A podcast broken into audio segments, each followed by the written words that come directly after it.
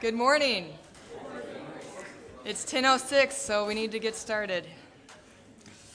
Uh, this morning we're doing chastity, the virtue of ill repute.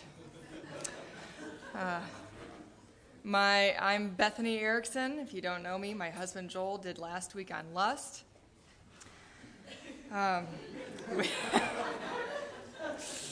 true. Uh, I am going to read a verse and then give us some time for meditation as um, Matt Milliner instructed us. And then I'll pray and then we'll dive in. Okay? Our verse to begin is 1 Corinthians chapter 6. Do you not know that your bodies are temples of the Holy Spirit who is in you, whom you have received from God? You are not your own, you were bought at a price. Therefore, honor God with your bodies.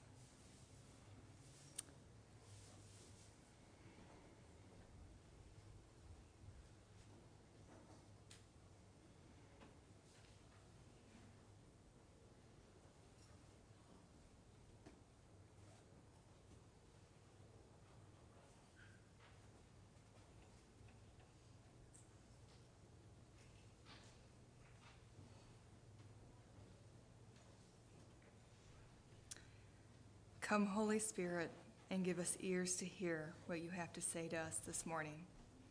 Lead us into your truth and show us the way of salvation. In the name of the Father, and the Son, and the Holy Spirit. Amen.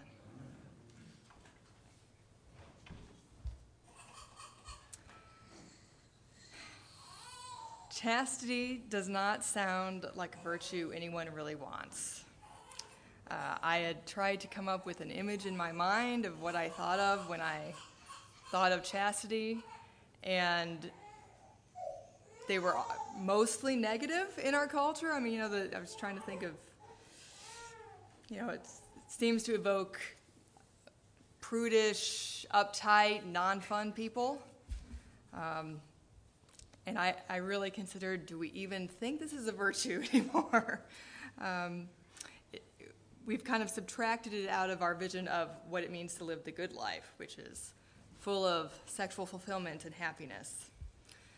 So, my first goal this morning is just to expand our imagination to get a glimpse of what chastity really is and why it is this desirable, attractive virtue. Um, a renewing of our minds, if you will. Uh, I also need to give a shout out and thanks to Pope John Paul II. Uh, his theology of the body is where I'm getting basically all of this.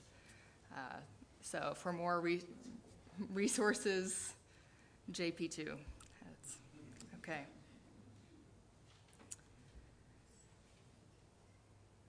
First, some definitions.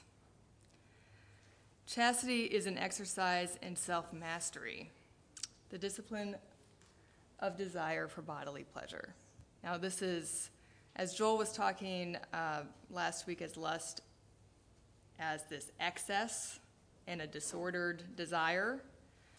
Uh, chastity is the rightly ordered desire that is within appropriate boundaries. And it's sexual integrity, meaning it's the unity of body, soul, and will. So the opposite of that is not unlike what Paul describes in Romans, where I the good that I want to do I do not do, but that which I hate I do. Um, I think we have to say as Christians that our bodies mean something. And so, if, for instance, you're having kind of random, uncommitted sex with someone, your body is saying something to that person. Your body is saying one thing, but your will and your soul, all the rest of you, is saying something else. And so Christ says, no, we want all of that to be integrated together your body, your soul, and your will singing together. Um, I want to also clarify that uh, chastity is not the same as celibacy or abstinence. Um, virtue is a muscle, right? So we strengthen our muscle by exercising it, and that's how we grow the muscle. And this was really revolutionary to me to think about because if I thought of my own life at like 18, um, I was celibate and less virginal, clearly, or more virginal, clearly, than I am now. Whatever. Uh, more virginal. Uh, but I was not more chaste, I don't think.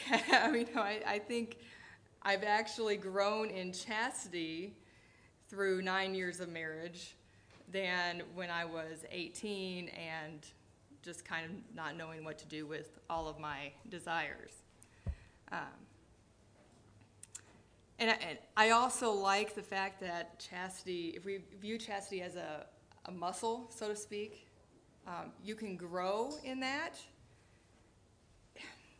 As opposed to I was really raised in the I kiss dating goodbye youth group purity talk.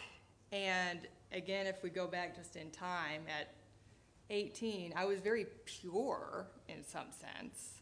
And there's almost I mean in that kind of model there's nowhere to go but downhill from there you know you're you're you're just going to be less pure from there on out I mean conceptually at least. Uh, but if you're thinking of it in terms of chastity, you can see clearly how you can grow in chastity and in exercising that virtue. Okay. Chastity means we love God and other people more than we love our own pleasure or self fulfillment. Chastity is the way we love others with our whole self. Okay. Yeah. Is, is there any other example of chastity outside of sexual desire? Well, I mean, I can lust after a car, but. Yes.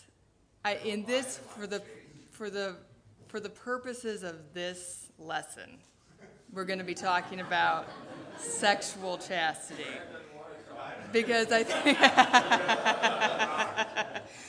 um, I, yeah, because I mean, you, are right that there is just disordered desire for a bunch of different things that we can, you know, talk about, but we can talk about greed or gluttony, for instance, but I got to be focused this, this morning. Okay. This is the garden. Uh, I thought it would be helpful to go back to the beginning and to remember how God made the world. Uh, so we have Adam and Eve walking with the Father in the garden in the cool of the day, naked and unashamed. In Eden, okay, each person is seen and known in their full humanity as a beloved child of God, made in his image, male and female, he created them. We are lovingly made, and no matter what our body looks like, chastity means our bodies are honored. Now, there are some obvious things we can say. There's no divorce, there's no adultery, there's no sexual abuse, there's no rape or sex trafficking or prostitution or pornography or abortion. I think all of these kind of filter through chastity. Um, but for a positive view, okay, let me say a few things. No man or woman ever sells their body, and no one ever looks upon another person as something to be bought. No one is ever reduced to their sexual appeal or their sexual function for another person.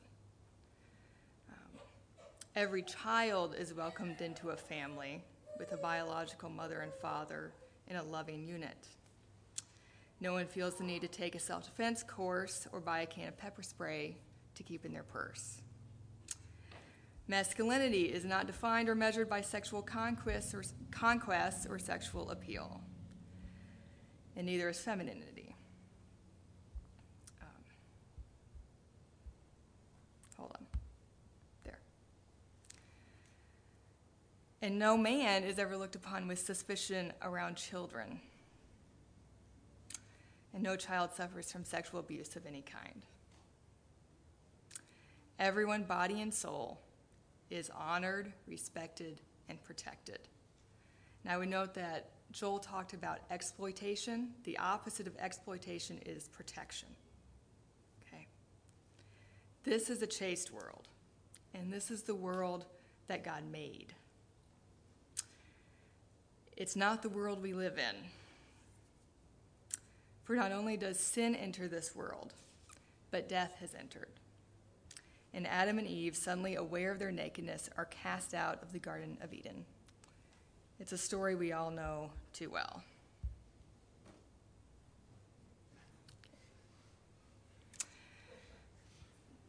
So, how does the story end? How does our story end? That's a rhetorical question. Hold on. It ends, as we say every week, with the resurrection of the body and the life of the world to come. And this brings me to part two. But you might be thinking, is this still about chastity? uh, and I want to say yes.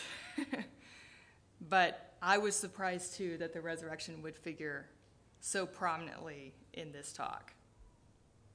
Okay.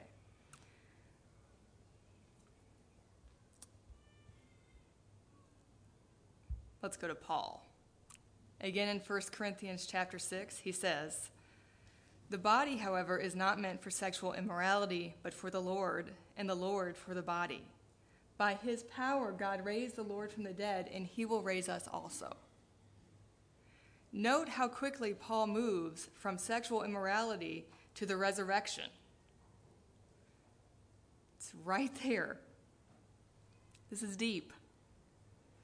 Resurrection is the organizing principle for Paul's sexual ethics. And he goes on in 1 Corinthians chapter 7, which you're going to have to read at home because I can't go through it all. Um, but he re- repeatedly recommends celibacy. He would like everyone to be as he is, single. Okay? Uh, but he grants that marriage is not sinful. yeah, it's in, it's in chapter 7 that he says uh, famously that it's better to marry than to burn with passion. Okay? Uh, he also says that in this present age, okay, we should all stay, stay in the state in which we were called. And he gives several examples. He says, if you were married when you came to Christ, you should not seek to be unmarried. If you were single when you came to Christ, you should not seek to be married. If you were uncircumcised when you came to Christ, you should not seek to be circumcised. And if you are circumcised, there's nothing you can do about it, but you should just remain as you are. This, in, in all, every case, it doesn't matter, right? There is no need to change your status in Paul's understanding of this time. And that's the advice he gives to the Corinthians. Now, he, of course, does say um, you know, he who marries a virgin does not sin. So all of us married people can relax. Uh, but it is pretty radical, I think, what Paul is saying. And it's radical in a couple of ways. One, it struck me because in the American evangelical church today, I think we do great at integrating families into the life of the church, and single people just we don't really quite know what to do other than try to get you married. Okay? Paul would have none of that. Paul doesn't seem to have this problem of trying to integrate single people into the church. Okay? And the second point I would say is that Paul, what the argument Paul is making here is in stark contrast to the Old Testament and Jewish understanding. Okay? In Judaism, you get married. The first commandment the Lord gave Adam and Eve in the garden be fruitful and multiply, fill the earth and subdue it. Okay? And if you think in the, that Old Testament term, it's all about the promised children inheriting the land. God's faithfulness endures through all generations, and the covenant is continued with the literal offspring of Israel. Okay? You needed children to inherit the land. Okay? That was just key to their understanding of God's promises and how the covenant worked.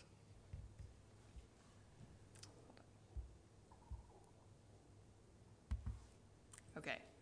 Pause there. Let's go to Luke. Jesus is being uh, annoyingly questioned by the Sadducees who don't believe in the resurrection. Okay. And they try to give him a hard time by asking, well, there's this woman, and let's say she's been married seven times. Whose husband would she be in the resurrection? And Jesus says, You've got this all wrong. the people of this age marry and are given in marriage. But those who are considered worthy of taking part in the age to come and in the resurrection of the dead neither marry nor be given in marriage. And they can no longer die, for they are like the angels. They are God's children since they are children of the resurrection. Jesus' whole argument here rests on the presupposition that marriage is for procreation. John Chrysostom of the fourth century, I believe, said, Where there is death, there is marriage. Because of death, we need to reproduce ourselves in this world. Very basic. Okay? It, and our only life after death is through our children. Okay? But Jesus says in the resurrection, we will no longer be married. We will no longer die. We will have no need to reproduce ourselves and the whole covenant has been reworked. At the resurrection, marriage is made obsolete. And perhaps I should say that at the resurrection, we will all be married to God Himself. Okay. Now, what is marriage for? This is straight JP2. You got two reasons procreation, continuing the generations of God covenant people, and sanctification. You want to train the husband and wife in holiness and virtue. I know this is not romantic, and I really, really, really wanted to add a point number three to this slide and talk about loving and supporting one another. Okay? and I do think certainly that Christian marriage should be characterized by sacrificial love as Christ loved the church, and we'll touch on that in a minute. But the call to love each other as Christ loved us is not unique to married people, actually. We are all called to love each other as Christ loved us. We are all called to lay down our lives for the good of other people. You don't have to be married to do those things. We are all called to honor one another above ourselves. Okay. So, the theological meaning of marriage is intended by God to be a living icon, an image that points to something beyond itself, of the free, total, fruitful, and faithful love between Christ and his church. It's free because it's uncoerced, it's total because it holds nothing back, it's fruitful because the church can only bear good fruit in union with Christ, and it's faithful as Christ is faithful to us. So let me go back to what I said a few minutes ago. In the resurrection, we will all be married in some mysterious and yet real sense to the Lord Himself. We look forward to the wedding supper of the Lamb. So there are two ways we can bear witness to the resurrection. One is through marriage as an icon of Christ and His church and another is in singleness in anticipation of the wedding supper of the Lamb. Both married and single people share this vocation to bear witness to the resurrection, to testify with our very bodies of the story of redemption.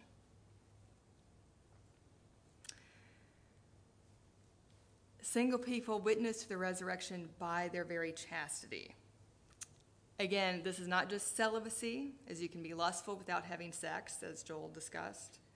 Um, but I would also add that our society has idolized sexual pleasure to such a degree that it's made it a key ingredient of our sexual fulfillment and sexual actual or self-actualization to the degree that it's almost like you can't be a full human person if you're not having sex.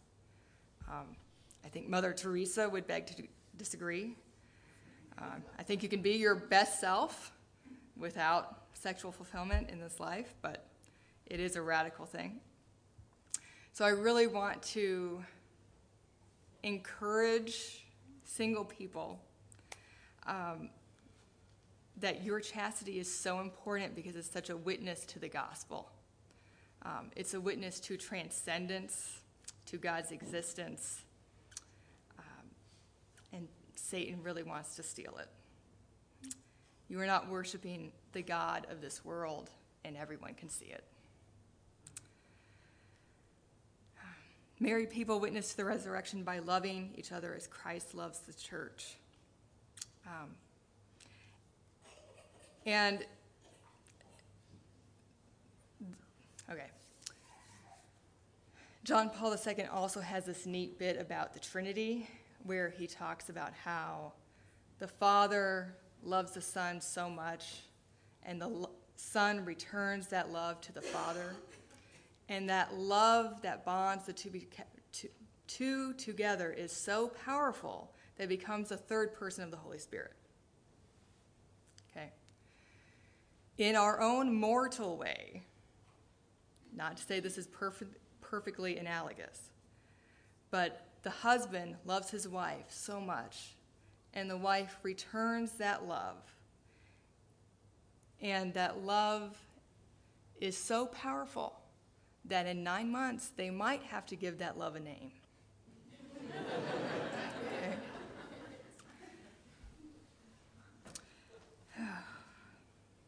So we are all called to love each other. We're all called, albeit, albeit in different ways, to cooperate with God to bring life into the world. And we are all called to offer our fertility to God. Um, as a mother of three, I can tell you that it can be burdensome to bring life into the world. Um, and but single people, if your burden is, or if you don't have kids, if your burden is greater than mine, may it be that God can bring yet more life to the world through you. Uh, Dr. Wesley Hill is a fellow Wheaton alum um, and New Testament uh, professor, says it this way uh, Skipping the earthly preview that is marriage, believers can now jump straight to the main event of the marriage supper of the Lamb, putting all their hopes on the undying community to come and giving up sexual intimacy in the meantime. Okay. So to review, first comes love. Then comes marriage. Then comes Joel with a baby carriage. And then hopefully someday we'll make it to heaven and all sit and eat at one table at the wedding supper of the Lamb. But I skipped a step, didn't I? Did you notice? Jesus didn't get to skip the cross, and neither do we. All virtue in this world has a cruciform shape, and chastity is no different. It is going to feel some days, some years, like a real cross.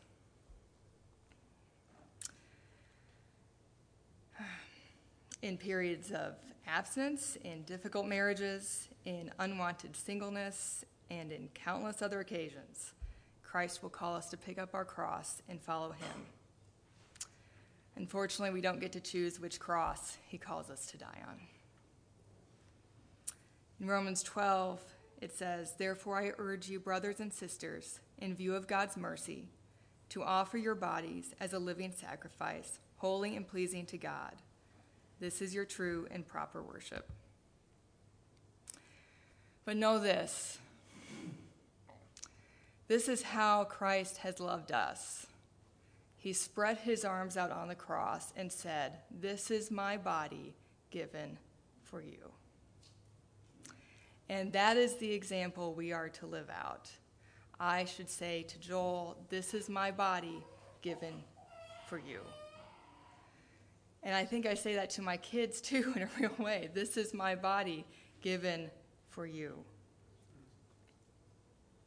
And each one of us, whatever our place is in life right now, can say to God, This is my body given for you in return for what Christ has already done for us.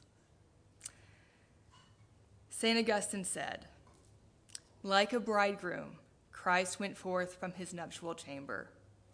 He came even to the marriage bed of the cross, and there, ascending it, he consummated a marriage. The cross is where Christ gives himself fully to us, body and soul and will. And every week we celebrate this. Every week we say, Christ, our Passover, is sacrificed for us, therefore let us keep the feast. We are remembering the wedding supper of the Lamb.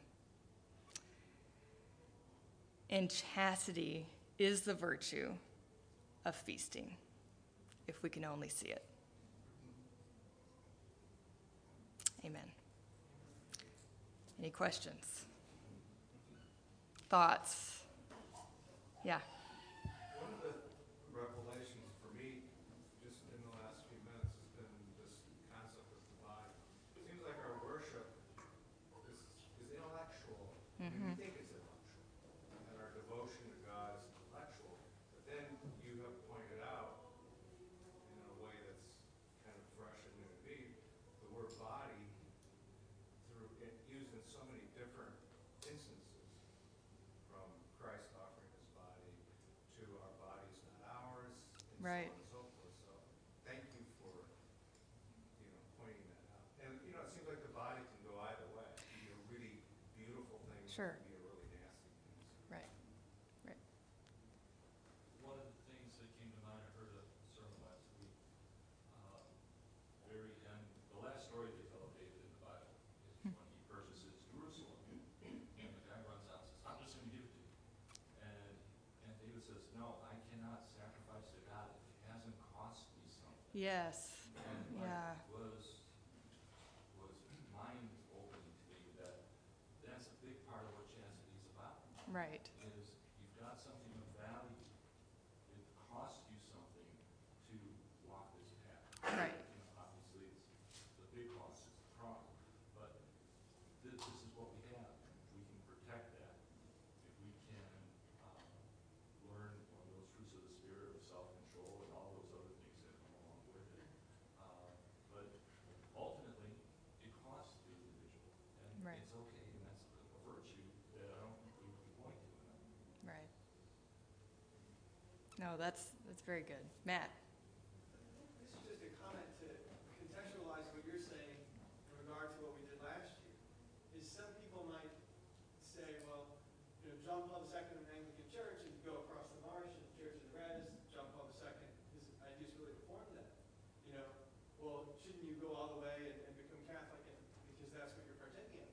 But just to- anecdotally, I spend a lot of my time as an occupational hazard engaging what's going on in certain quarters of academia, and there is vociferous rage in the Catholic Church against the very things you're suggesting. Well-published, very advanced, top academic posts. And there's conflict there as well. And I'm encouraged to see you articulating this, because one of the parts of the messiness of Anglicanism is that we can draw upon these resources.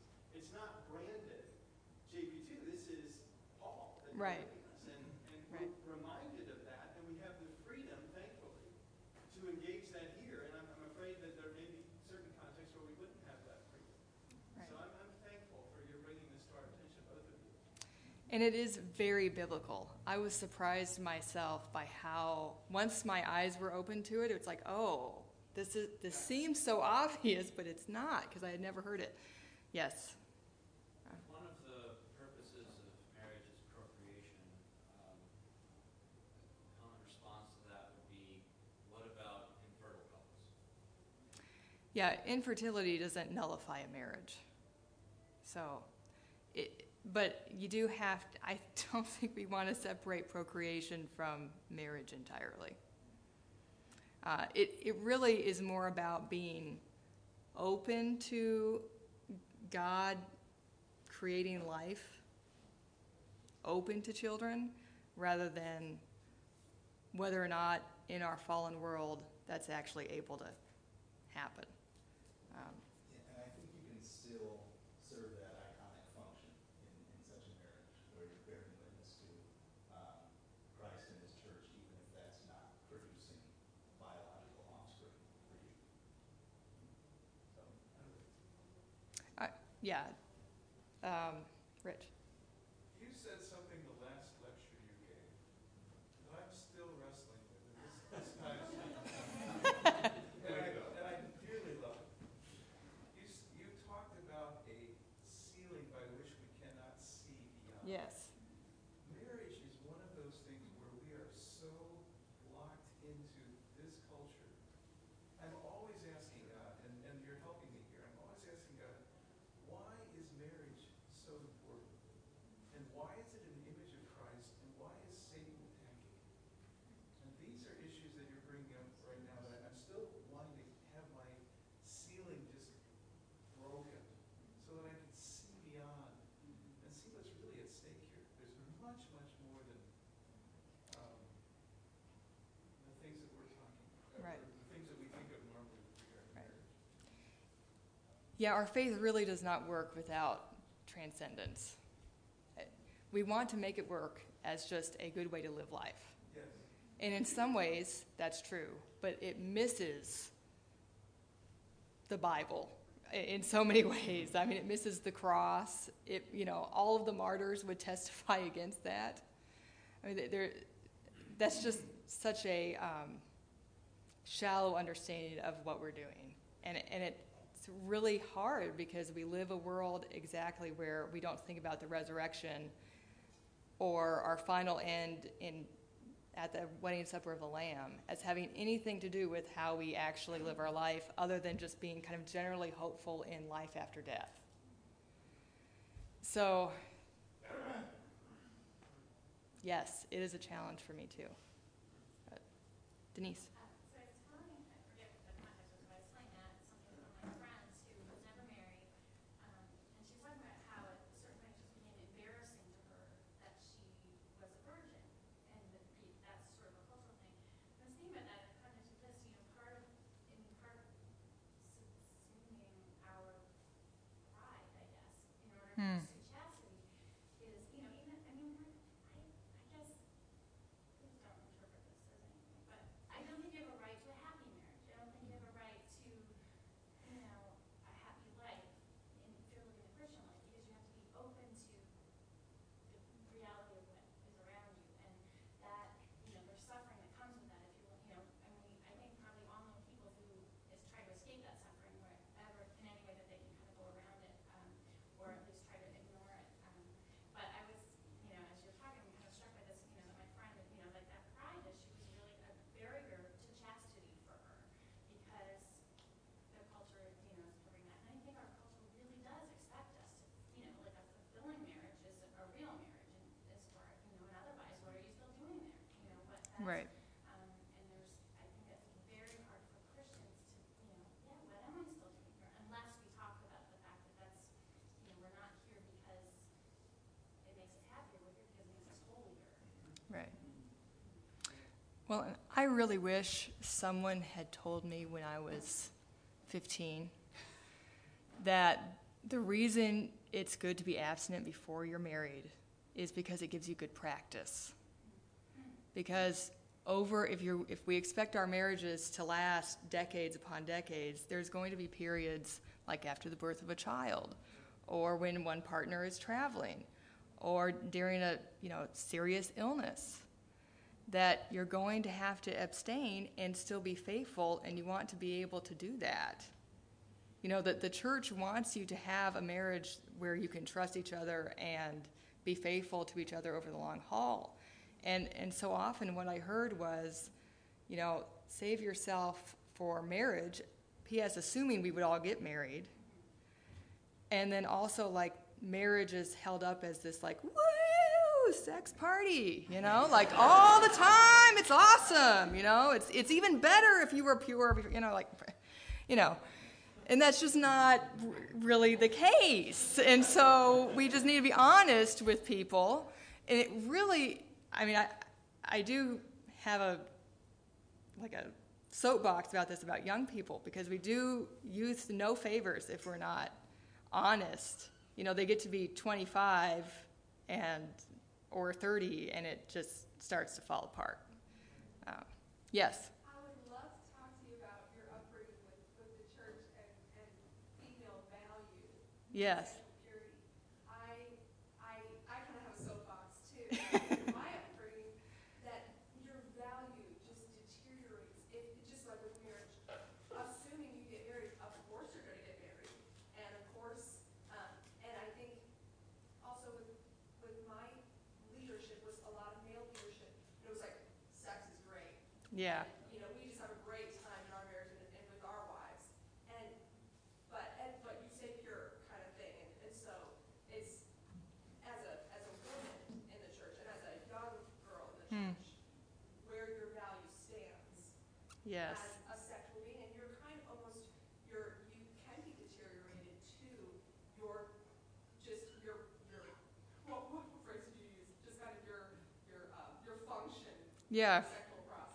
Right. and that's where your values stand. I, I just think that's really interesting. Yeah. Yeah, those pastors also needed to learn some chastity, perhaps. yeah. Yeah. Um, over here first. In your um, discussion of the purpose of marriage, you identified procreation and sanctification. I was wondering where you saw the, the helper, the companionship of marriage from Genesis 2. Where do you see that fitting into those two purposes? Or is there really more than that? Okay, let, let me back up. Um,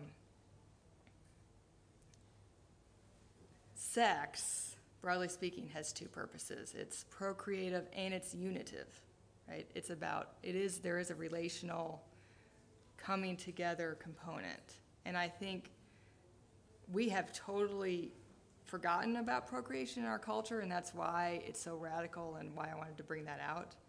But there is, of course, that other aspect that is the, um, you know, just relational, let's be one, unifying aspect to it. And that would hold the same true for marriage. Um, I found it interesting rereading Genesis, the first few chapters, um, when Adam names all the animals.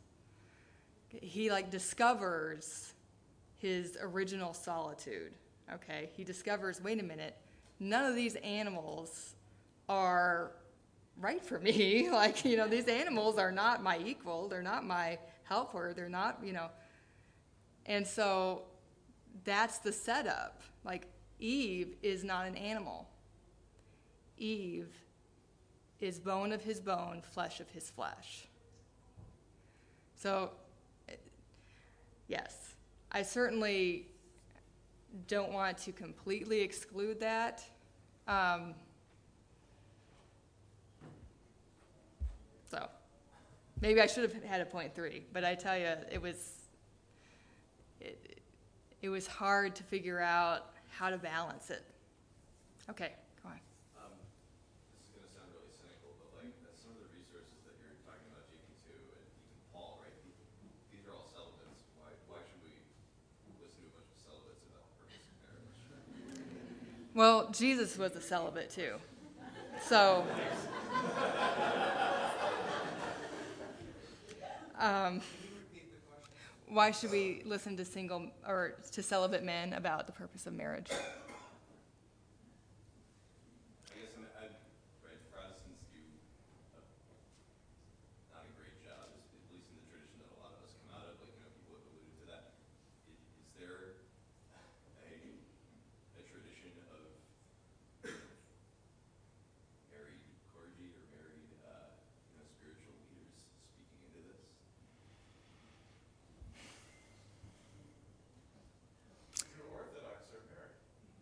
Right, right. Do you have an answer? Yes, Yeah.